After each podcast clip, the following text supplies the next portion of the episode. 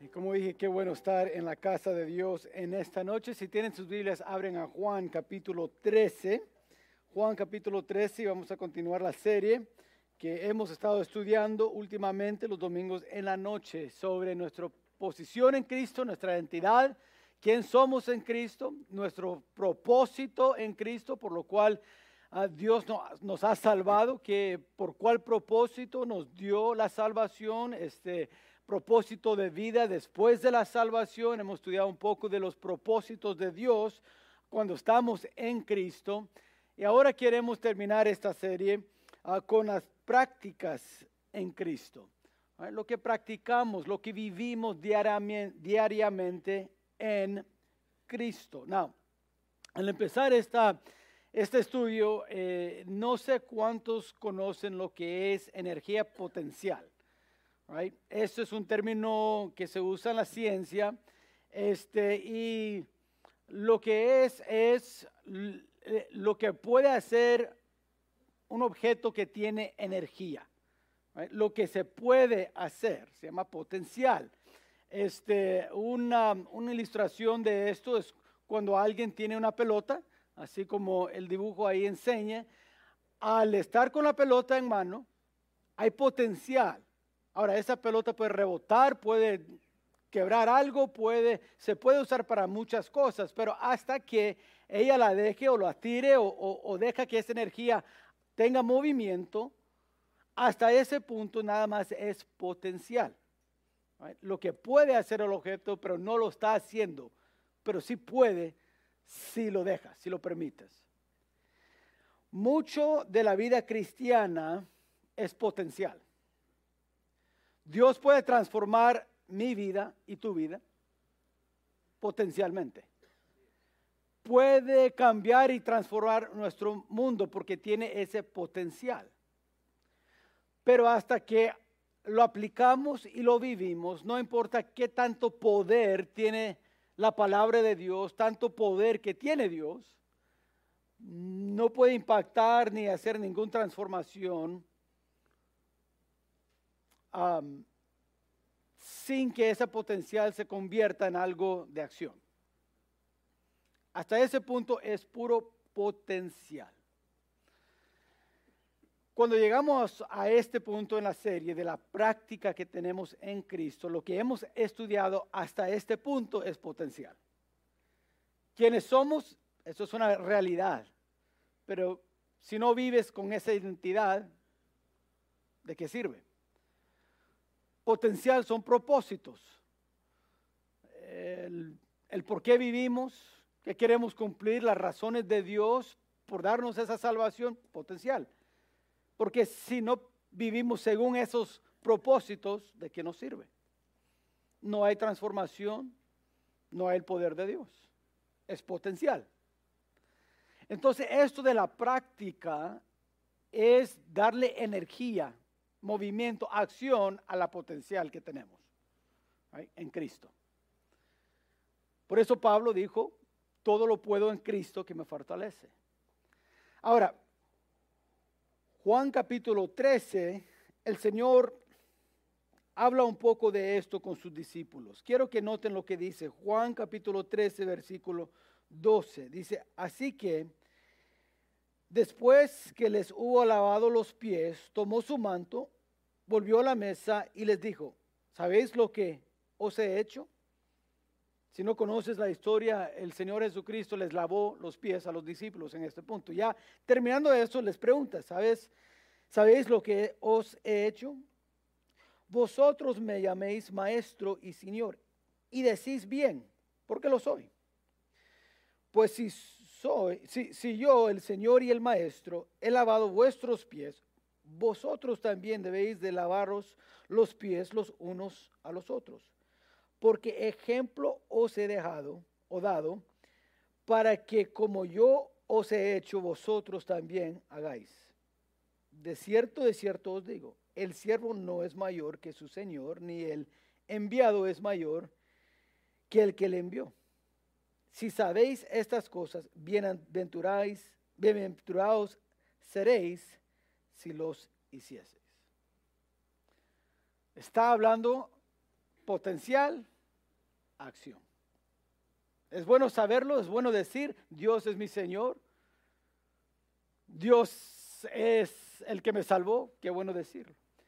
Pero si no está haciendo cambio en tu vida y no estás permitiendo a Dios trabajar en ti, ¿de qué sirve? La bendición viene en hacer.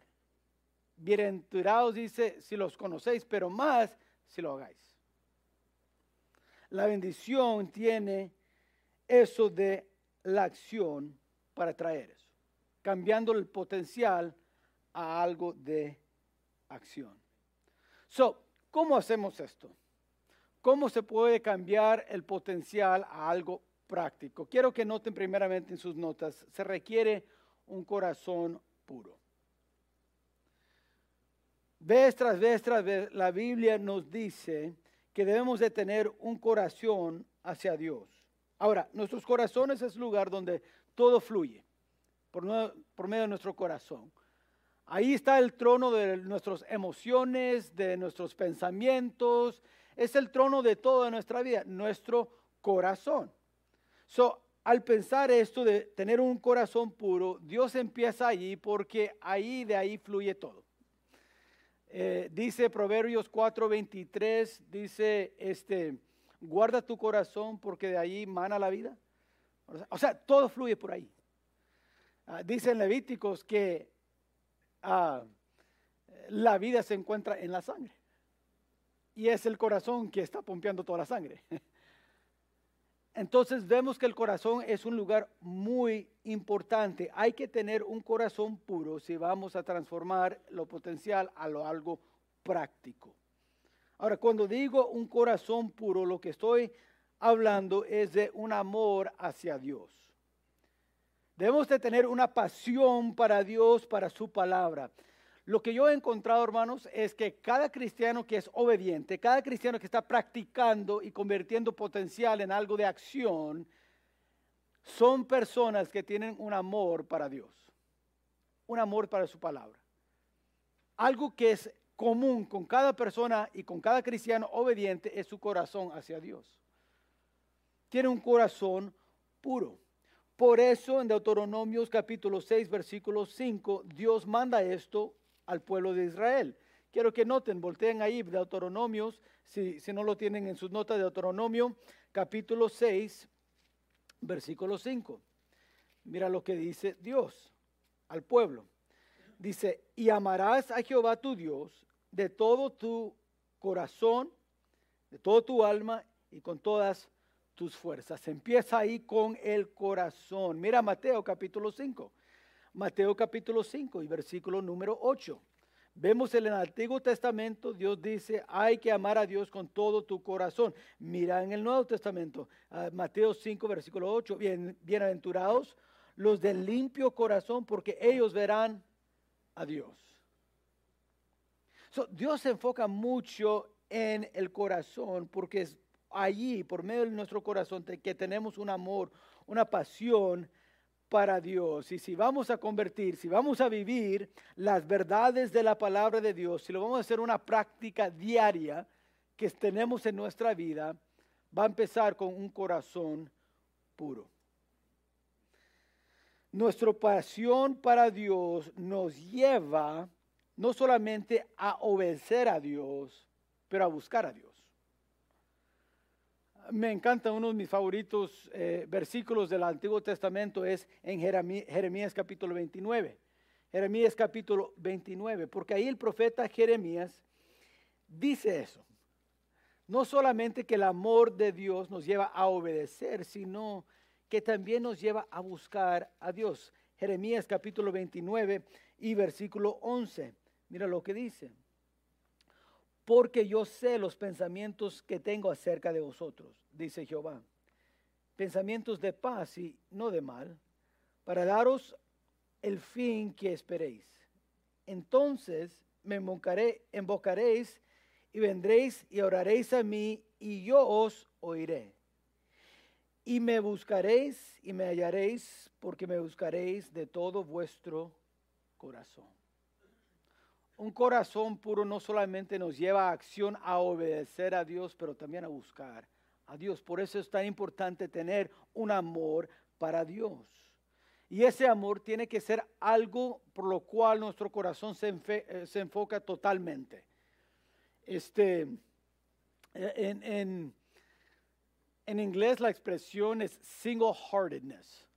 Este, en español sería este, un corazón, uh, ¿qué diría?, enfocado en una sola cosa. No amando muchas cosas o parcialmente, sino totalmente. Un amor total hacia Dios. Y muchas veces Dios manda a su pueblo, si, me vas a amar, ámame a mí. Por eso cada vez cuando Israel venía al arrepentimiento, Él les decía, ok, este, guarde esos dioses falsos, quítalos, quémalos, derrótalos. ¿Por qué? Porque Él decía al pueblo, yo soy un Dios celoso. No quiero parte de tu corazón, quiero todo tu corazón. No quiero solamente parte de tu amor, quiero todo tu amor. me hace recordar del hombre que estaba jugando con su amigo golfo, no sé cuántos le gustan golf, pero ahí estaban y estaban jugando y llegaron como al hoyo número 5. Ah, y, ya, iba, ya iba a pegar el hombre y, si conoces un poco del juego, normalmente cuando vas a pegar la pelota todos se ponen bien callados, aún si vas a los torneos profesionales te piden que cada vez que, el profesional va a pegar, que todos mantengan silencio. Si alguien habla, hasta, te pueden sacar del torneo. So, aquí está el hombre, este, y está jugando con su amigo, no es profesional, pero es, es cortesía de, de nomás estar en silencio. Ya iba a pegar y de repente cuando, cuando, cuando estaba como en esta posición de ya pegar, vio que estaba un procesión funeral. Y el hombre vio eso y ya no pegó la pelota, se puso en sus rodillas, se quitó la cachucha, cubrió su corazón hasta que pasó todo el funeral, procesión funeral. Su amigo le dijo, wow, de veras estoy impresionado contigo. Este, muy bien pudieras haber pegado la pelota, pero no lo hiciste y, y, y, diste tan reverencia a ese funeral. Wow, estoy impresionado. Dijo el, el hombre que se había hincado, dijo, pues sí, estaba casado con ella por 30 años. ¿Cómo no? Sabes, hermanos, nos reímos porque decimos, ¿qué amor es eso de un esposo, verdad? Pero a veces así tratamos a Dios. Cuando nuestro corazón está dividido y no tenemos un corazón puro, un amor puro hacia Dios, de, un solo corazón, de, de un amor total a Dios, eso es lo que estamos diciendo. No, pues sí he caminado con Dios, pero ya es mucho. Dios dice, es el único amor que puedo aceptar. Es amor que es total. So vemos un corazón puro, es un corazón que tiene un amor, una pasión para Dios, pero también un corazón que tiene compasión para otros. Un corazón que tiene compasión hacia otros. Ahora, cuando amamos a Dios, después ahora podemos amar a otros verdaderamente. No amarlos por lo que ellos pueden hacer para nosotros, sino amarlos en como Dios les ha creado. En la belleza que Dios les ha dado a ellos, a cada uno. Algo único. Y nosotros, ahí Salmo 139 dice que, que eh, Dios nos hizo, hizo cada uno maravillosamente, algo único, cada uno de nosotros. Normalmente en este mundo el amor está basado en lo que puedo recibir de alguien normalmente el niño en su naturaleza ama a su padre cuando le da el regalo, cuando le da lo que está pidiendo. Ahora sí hay amor. He notado que cuando uno le dice no como padre a, su hijo de salir o comprar algo en la tienda, como que no hay mucho amor ahí del niño hacia su padre. Porque nuestra naturaleza pecaminosa dice, yo te amo si me amas. Por eso lo que enseñaba Jesús era tan radical. ¿Cómo amar a mis enemigos? Eh, Pedro dijo, mira, amar al que te ama, muy fácil, todo lo podemos hacer naturalmente. Amar al que no nos ama, eso sí ya requiere poder divino. ayuda de lo, de lo alto. Cuando hablamos de un corazón puro, para poner en práctica lo que Dios nos ha dado, ese potencial, estamos hablando de tener compasión hacia otros, celebrando como Dios les ha hecho a ellos. Lucas capítulo 10, versículo 37, habla un poco de eso, porque al final es la historia de, del hombre que cayó ah, en medio de ladrones y viene el buen samaritano y le ayuda. Y esa historia es para explicar cómo debemos amar a nuestros vecinos, tener compasión hacia otros. Y al final Jesús dice, le pregunta en versículo 36, ¿quién pues de estos tres te parece que fue el prójimo del que cayó en manos de los ladrones?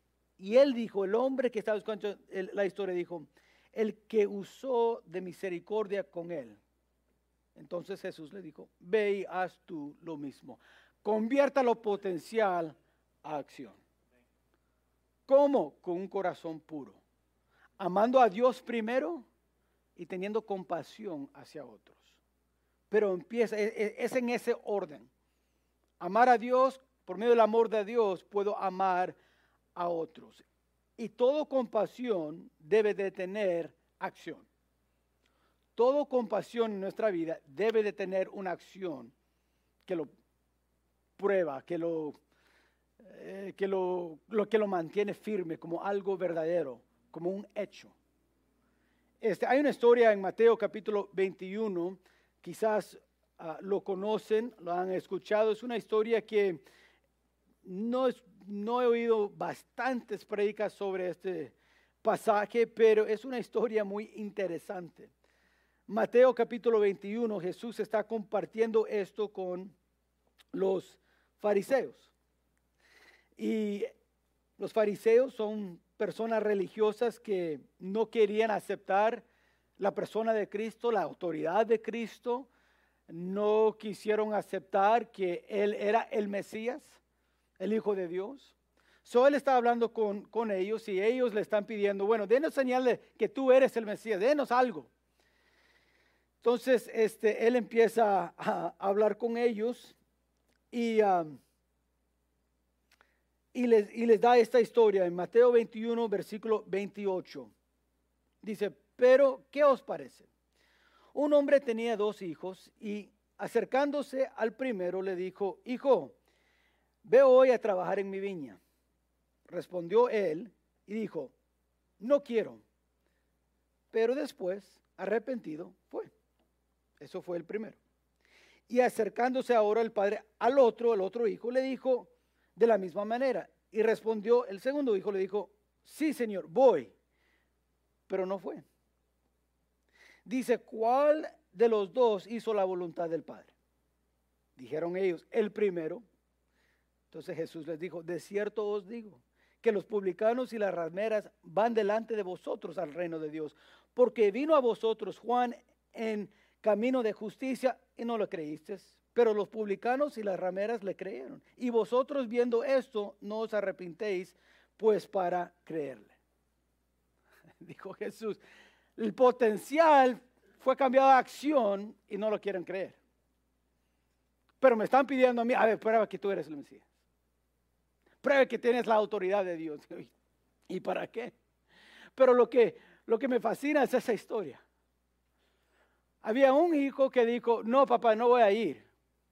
Pero después se arrepintió y lo hizo. El otro, con sus labios, dijo, ay, sí, papá, ahí voy a ir. Y nunca fue. ¿Sabes lo que entendieron los fariseos al escuchar esa historia? Ellos eran los que dijeron, ay, sí, sí, sí, voy a ir. Y nunca lo hicieron. Los que con sus labios alababan a Dios y decían, y vamos a honrar a Dios, pero sus acciones no lo hacían. Mientras habían otros que reconocieron que eran pecadores, que reconocieron necesitaban un Salvador que los transformara y se arrepintieron, creyeron y ahora ellos fueron. ¿Por qué? Porque tuvieron un nuevo corazón, un corazón puro. Pudieron cambiar lo potencial a algo de acción, algo real, algo práctico. Hermanos, hasta que nosotros tengamos un corazón puro, vamos a quedar en el potencial de la vida cristiana, pero nunca vamos a vivir una vida victoriosa de la vida cristiana. Va a ser solamente potencial. Requiere primeramente, si quieres en verdad vivir y sentir lo que es eso, va a requerir de ti un corazón puro, no dividido, sino uno enfocado en Dios totalmente, teniendo un pasión para Dios y su palabra y compasión para otros. Y quiero que noten en segundo lugar que va a requerir una vida controlado por el Espíritu Santo. Una vida controlado por el Espíritu Santo. Ahora, la vida cristiana es tan difícil para vivir. Voy a decir esto, es imposible vivir sin el poder del Espíritu Santo. Es imposible. Ahora, ¿puede, podemos imitar algunas cosas y parecer como que somos cristianos espirituales y poderosos, sin verdaderamente ser. Este, esto pasa y les digo a los jóvenes cada vez, este, yo puedo ir a, este, a una tienda de, de deportes, me puedo comprar una playera actual del juego, del, los, ah, los Lakers de Los Ángeles en básquet. Puedo poner mi propio número, puedo poner mi nombre y les puedo decir a las personas, hoy soy jugador de básquet profesional. Mira, mira mi playera. Es verdad, es auténtico. Mi nombre, mi propio número. A ver, va ahí, va y busca, no lo vas a, ver en el internet, pero mira, eso es auténtico. Pero ¿sabes cuando se da cuenta alguien cuando me mira jugar, jugar, ya van a saber, ah, esto no es profesional. Tiene una playera y parece, pero no es. Sus acciones no comprueban que es un profesional. hermanos, podemos imitar y ver como, ay, sí, sí, somos cristianos espirituales, pero sabes, hermano, si no somos, estamos siendo controlados por medio del Espíritu Santo, se va a ver, se va a notar. Y todos vamos a saber, no es un cristiano, que tiene el poder de Dios en su vida. No lo es. Para poner en práctica necesitamos tener una vida controlada por medio del Espíritu Santo. Y eso significa que tenemos que ser guiados por medio de Dios. Ahora, la palabra de Dios nos guíe cuando permitimos que nos guíe. Nos puede guiar a hacer decisiones correctas. Nos puede guiar a hacer decisiones que no son fáciles de hacer como es perdonar a alguien que nos ha hecho mal. No está tan fácil a veces hacerlo, pero por medio de la guianza de la palabra de Dios lo podemos hacer, lo podemos entender. Y cada vez que lo hacemos, cuando seguimos la guianza de Dios, siempre nos cuesta algo. ¿Sabes cuando Saulo de Tarsus, que es el, Dios cambió su nombre a Pablo, cuando él se convirtió, la cristiandad, perdió todo su poder. Él era alguien en el gobierno. Él era alguien que tenía posición alta, tenía respeto de la comunidad. Todos decían, oh, oh ese es Saulo, eh, cuidado con él. Si él escucha que eres cristiano, él te va a arrestar, te va a llevar a la cárcel. Eh, eh, él conoce las escrituras. No, no, ese Saulo está tremendo. Mis respetos. Pero cuando él se convirtió, todo eso cambió. Por eso cuando estaba escribiendo a los filipenses dijo, todo lo cuento como nada. Y él tenía mucho que contar. Cambió su posición, cambió todo ese respeto, hasta el punto que a él están echando a la cárcel. A él está maldiciendo ahora. ¿Sabes? Cuando seguimos la guianza de Dios no siempre es fácil, pero siempre es lo mejor. Y cuando estamos siendo controlados por medio del Espíritu Santo, Él nos va a estar guiando. Y a veces no vamos a entender todo lo que está haciendo el Señor. Dios, ¿sabes? Dios no trabaja en decirnos el plan total, porque no tiene que. Nosotros no somos nadie. Para que Dios nos está diciendo, ah, mira, esto es lo que vas a hacer y en cinco años esto es lo que va a pasar. No más Dios dice, mira, haga esto.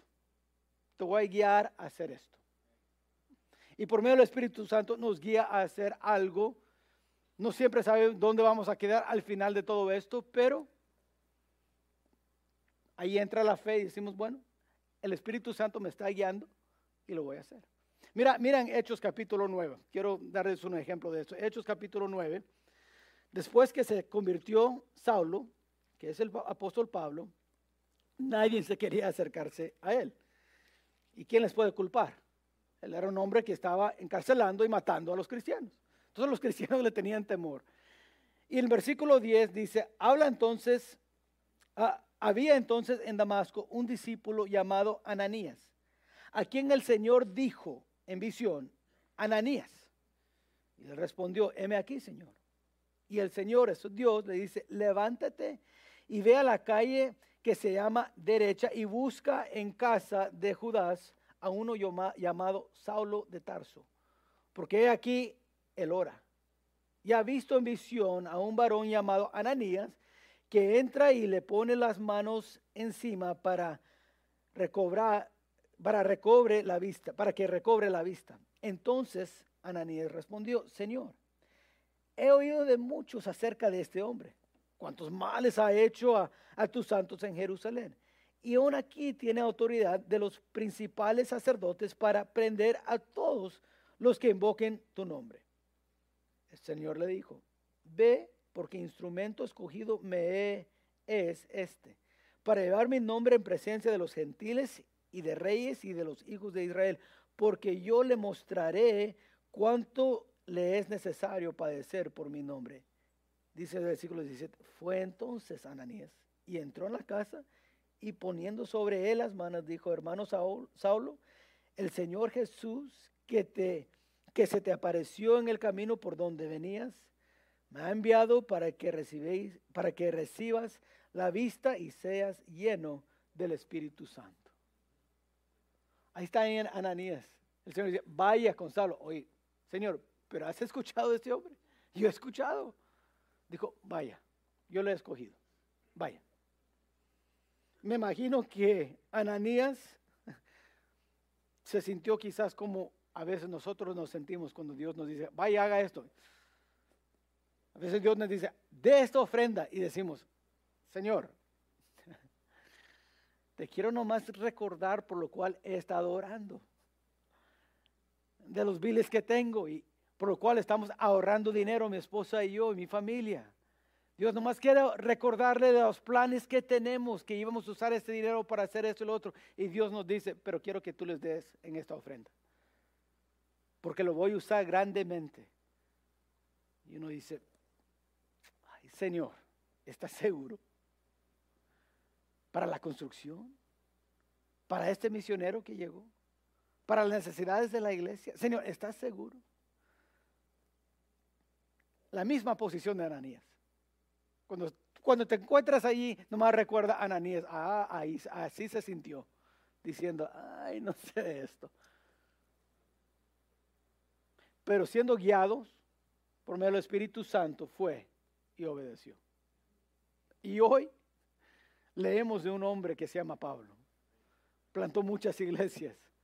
Un ejemplo grande para su generación y para el Evangelio que hasta hoy su testimonio nos conmueve. Pero todo eso porque Ananías fue. No entendiendo totalmente el plan, nomás diciendo, bueno, si el Espíritu Santo me está guiando a eso, lo voy a hacer. Hermanos, estamos aquí en esta noche con luces, un santuario y un edificio allá nuevo, porque habían personas en esta iglesia que decían, Señor, ¿quieres que dé cuánto? Ok. Y dieron. Eh, dijeron, ah, Señor, ¿quieres que ayude en cuál ministerio? Ah, ok. Y por medio de ese ministerio alguien vino a los pies de Cristo. No porque Dios dijo, ah, mira, si te pongo en esta clase, mira, eso es lo que va a pasar y eso es quien va a venir y eso se van a bautizar. No era eso para nada. Nomás era Dios guiándote a decir, haga esto. Cuando vivimos con una, eh, con una vida controlada por medio del Espíritu Santo, convertimos lo potencial a lo práctico. Algo que tiene acción. Algo que ahora puede impactar. Porque potencial no impacta a nadie y a nada.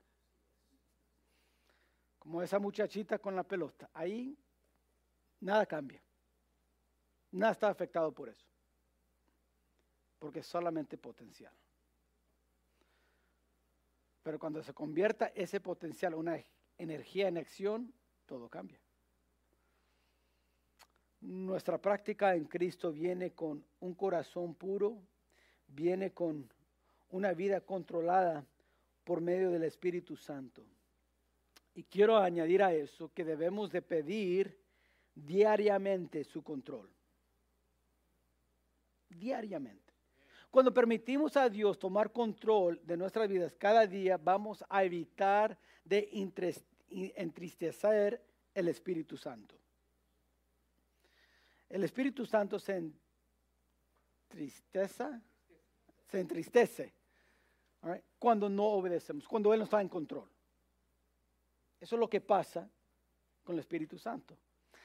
Mi presidente del colegio bíblico donde yo fui a estudiar siempre decía, obedezca cada impulso del Espíritu Santo. Obedezca. Él nos decía como estudiantes, decía, vas a ir en esta comunidad y, van a ir a la tienda y, quizás Dios te va a poner en tu corazón, paga a este algo. Compra a ese señor que, es ah, alguien que, no conoce, es un ajeno, pero cómprale un café o, págale algo. Dijo, cuando escuches que el Espíritu Santo te pide eso, hágalo inmediatamente. Digo, vas a, estar quizás en algún tiempo caminando la calle y el Espíritu Santo va a decir, invita a esa persona a la iglesia. O regálale este folleto. Digo, cuando escuches el Espíritu Santo que te diga eso, hágalo inmediatamente. Porque la carne nunca te va a pedir eso, ¿sabes? Nuestra carne, nuestra naturaleza pecaminosa nunca va a decir, ayuda a esta persona. Nunca va a decir, este, ora por esta persona. Nunca lo va a hacer. Porque la, nuestra naturaleza es bien egoísta. solo piensa en uno, solamente. Entonces, al obedecer el Espíritu Santo, cada vez en eso, vamos a estar viviendo y convirtiendo lo potencial en acción. Cuando no lo hacemos, ahora se, se va a entristecer, gracias, entristecer el Espíritu Santo. Es lo que dice Efesios capítulo 4, mira, versículo 30, Efesios 4:30. Pablo les dice a los cristianos en Éfeso, y no contristéis al Espíritu Santo de Dios, con el cual fuiste sellados para el día de la redención. No lo contristéis. ¿Sabes por qué? Porque después de un tiempo ni lo vas a escuchar. Nos decía el pastor Chapo, nos decía como estudiantes, decía, hay que obedecer porque si dejas de obedecer en esos impulsos del Espíritu Santo, de ir, dar esto, haga esto, ayúdale en esto, ore por eso, va a llegar un tiempo cuando estás tan entristecido el Espíritu Santo que ni la vas a escuchar. Y ya no vas a sentir ningún impulso. Dice, ¿cómo es posible que un cristiano puede ir todo un mes y nunca dar un folleto a alguien o invitarlos a la iglesia? Es muy fácil. Porque empezaron un lunes en la mañana con el Espíritu Santo, dijo, toma tiempo conmigo en la palabra. Que dijeron, ay, es que no tengo tiempo, ya voy al trabajo. Y después de un rato ya ni sienten una voz o ni escuchan una voz que dice, toma tiempo conmigo en la palabra. Pasemos un tiempo platicando tú y yo, dice Dios. Ni lo vas a escuchar.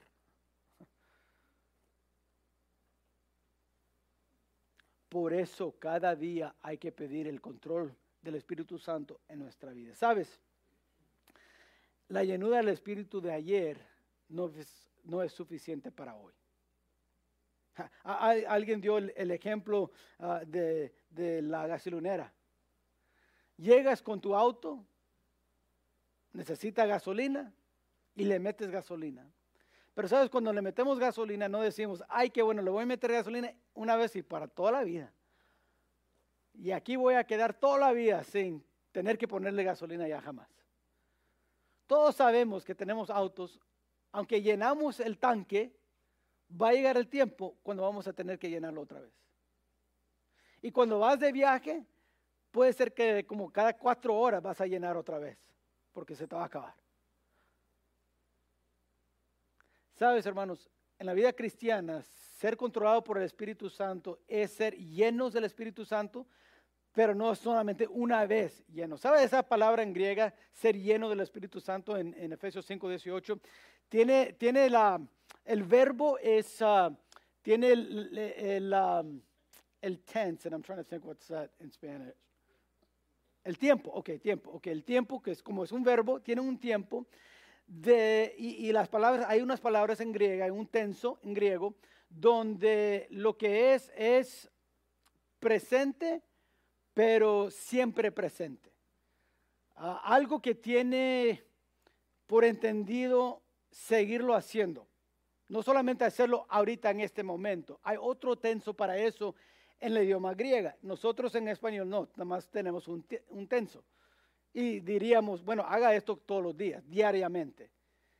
¿Verdad? Ahí no se tiene que añadir en, el idioma griega, hágalo diariamente.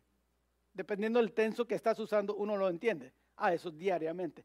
Esa palabra, ser llenos del Espíritu Santo, está en el tenso donde es entendido. Cada día lo tienes que hacer. Lo tienes que llenar. Cada vez, cada vez, cada vez.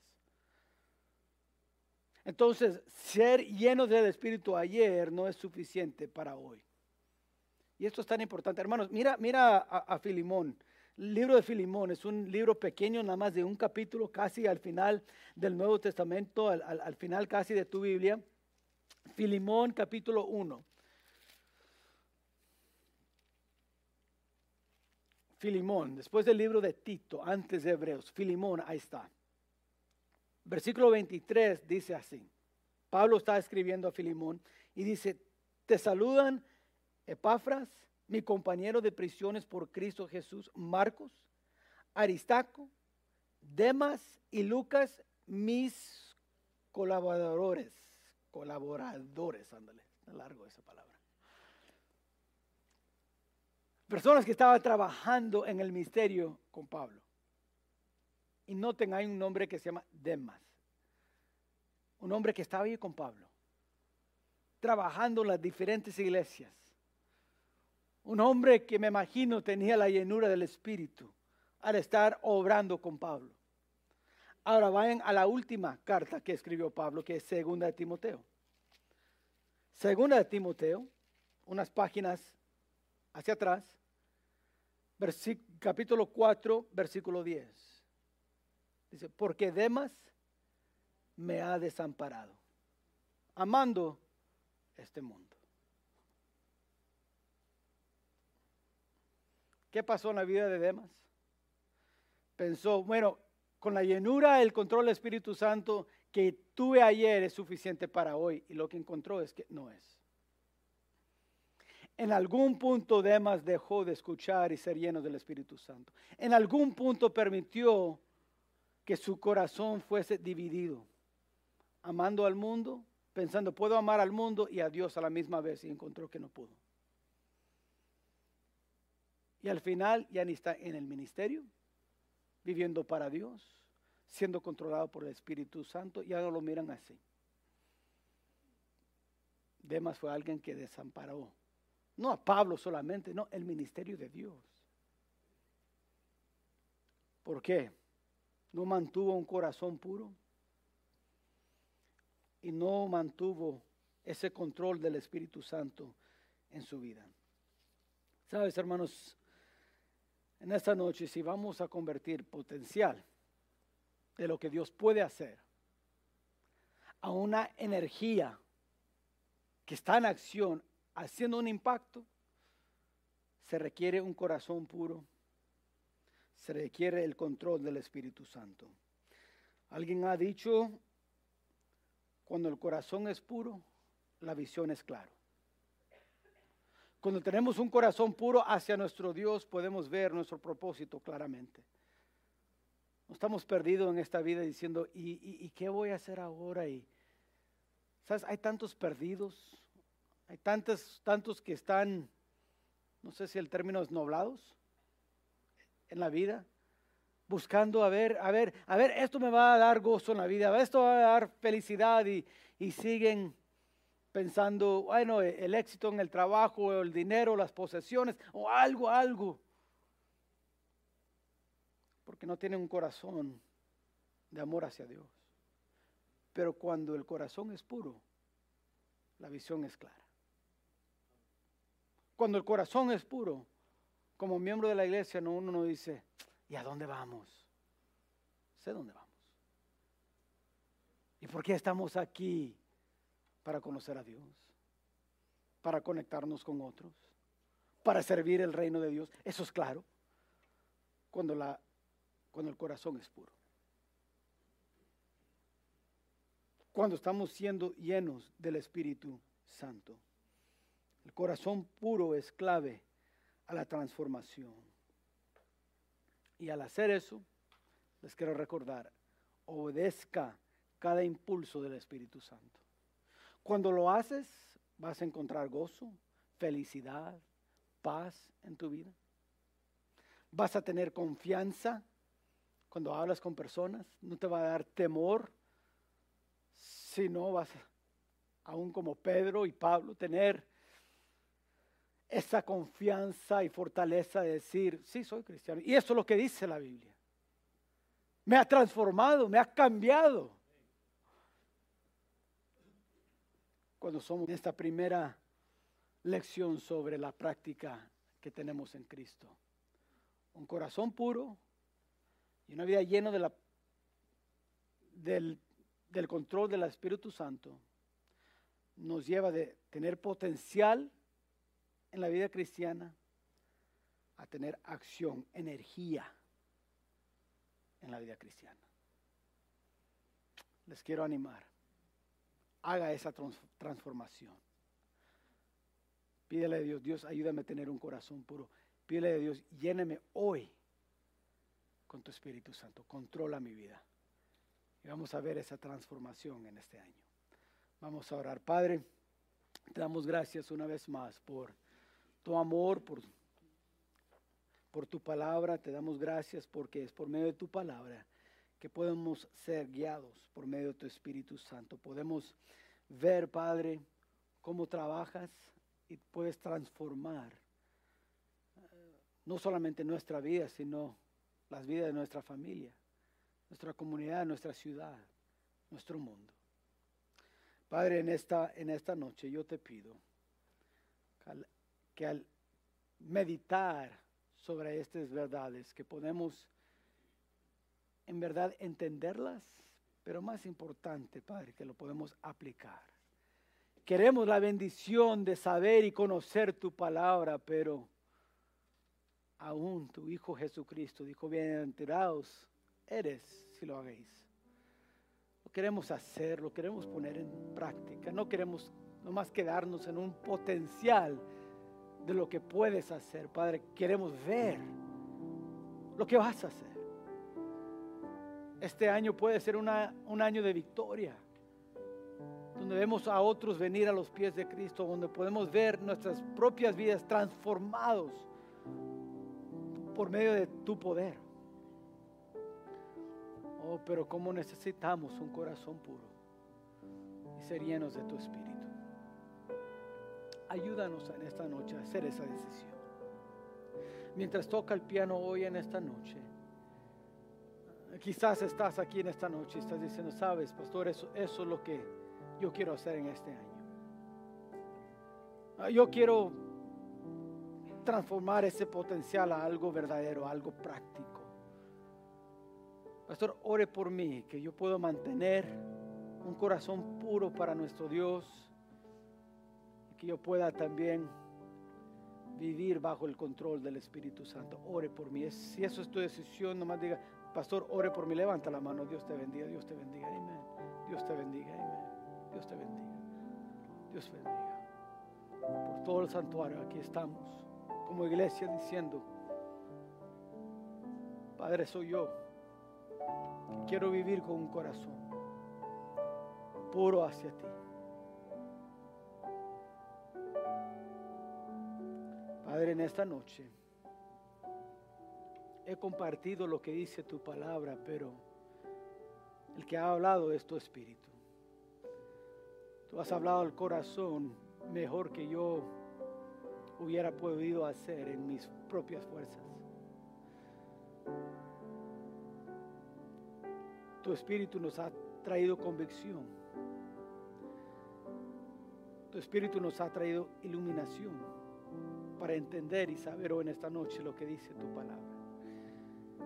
Y yo no sé qué tanto has compartido con cada uno de tus hijos hoy en esta noche sobre estas decisiones y sobre lo que tú quieres que ellos hagan en este año. Pero yo te estoy pidiendo, Padre, que en nuestra iglesia podemos ver una victoria hermosa, grande, maravillosa.